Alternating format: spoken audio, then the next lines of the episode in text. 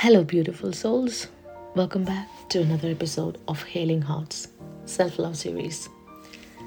Thanks again for all the downloads, and I truly hope it supports and deepens your understanding for nurturing self-love.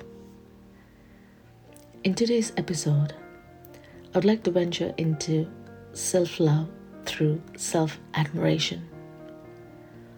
What is self-admiration?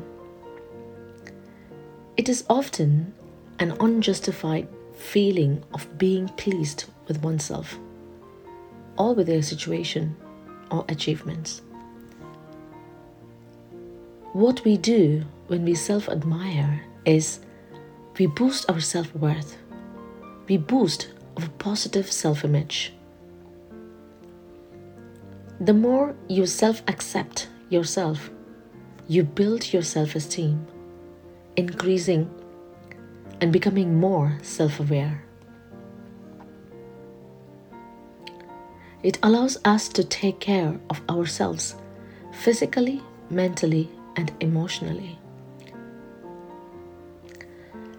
Does too much self-love, self-admiration, self-esteem lead to narcissism?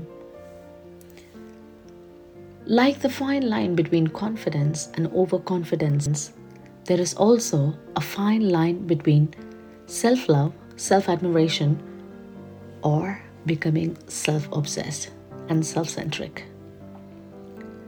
We must understand when self-admiration becomes excess, then it morphs and becomes self-centeredness or even become a narcissistic trait.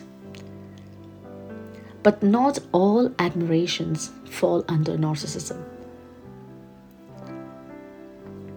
If you don't accept, respect, value, and admire your achievements, then how do you expect that others will give this to you, that others will respect, that others will value or admire you? Admiration or the acceptance has to come from within. Only if it comes from within, then it can be seen by others too. For instance, sharing your achievements or celebrating your success, be it on social media or anywhere, is not a self-centric act. Self-centric or self-obsessed is constantly putting yourself before others. It is not just showcasing your success, but you can see other success too. You'll be unable to see or appreciate others' perspectives or success. And that is when your self-love becomes exaggerated. So knowing what is self-admiration is crucial to maintaining a balanced perspective and appreciating ourselves without veering into egocentric behavior is very, very important. So, how can we practice self-admiration without overdoing it? There are ways to cultivate self-admiration without becoming self-absorbed. The core of self-admiration is self-compassion and gratitude. By recognizing our strengths and embracing self-compassion, we can definitely get a healthier sense of self-admiration. By valuing your uniqueness, this is one way to practice self-admiration. Recognize and honor your individuality. Understand that you are unique. Your experiences are unique. Your talents are unique that contribute to your identity and are worthy. And these qualities are worthy of admiration. Stay connected to your values. Learn and share from others, which could contribute to our growth and keeps us grounded in humility. Avoid comparison. Remember, self-admiration is not about comparison or seeking external validation. It is internal acknowledgement of our worth and capabilities. Balance internal and external validations. Learn when your internal validations are important and when you can seek external validation. Seeking validation from within by recognizing you're worthy independently of external opinions or validation is important. External praise are gratifying, but it shouldn't solely determine your self-worth. Practice empathy and kindness. Extend empathy and kindness not only to yourself but also to others. Recognize the value in others too and celebrate their achievements alongside your own. It is not about being individual all the time.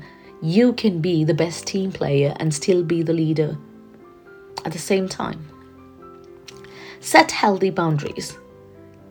Now, in previous episodes, we have talked about setting healthy boundaries for others, but set a healthy boundary for yourself too.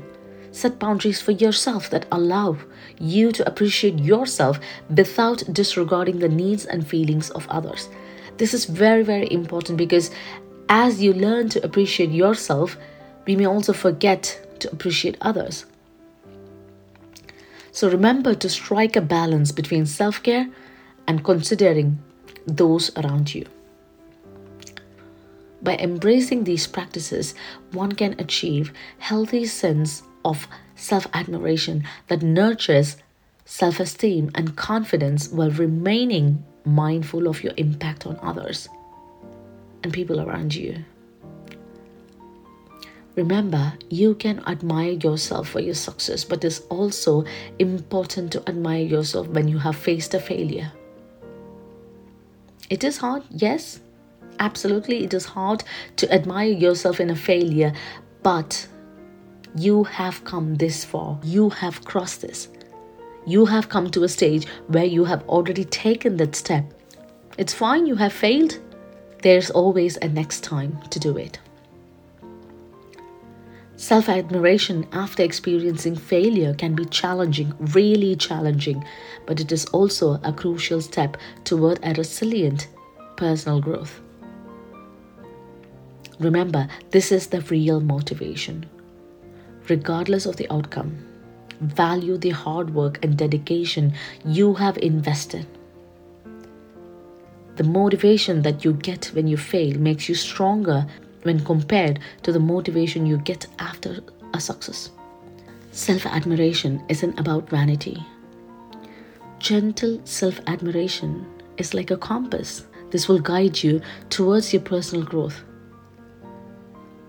It is not about becoming self-obsessed, but rather cultivating kindness and self-awareness along the path of becoming your best self. Stay kind to yourself, and I'll see you in another episode. Bye from Anu.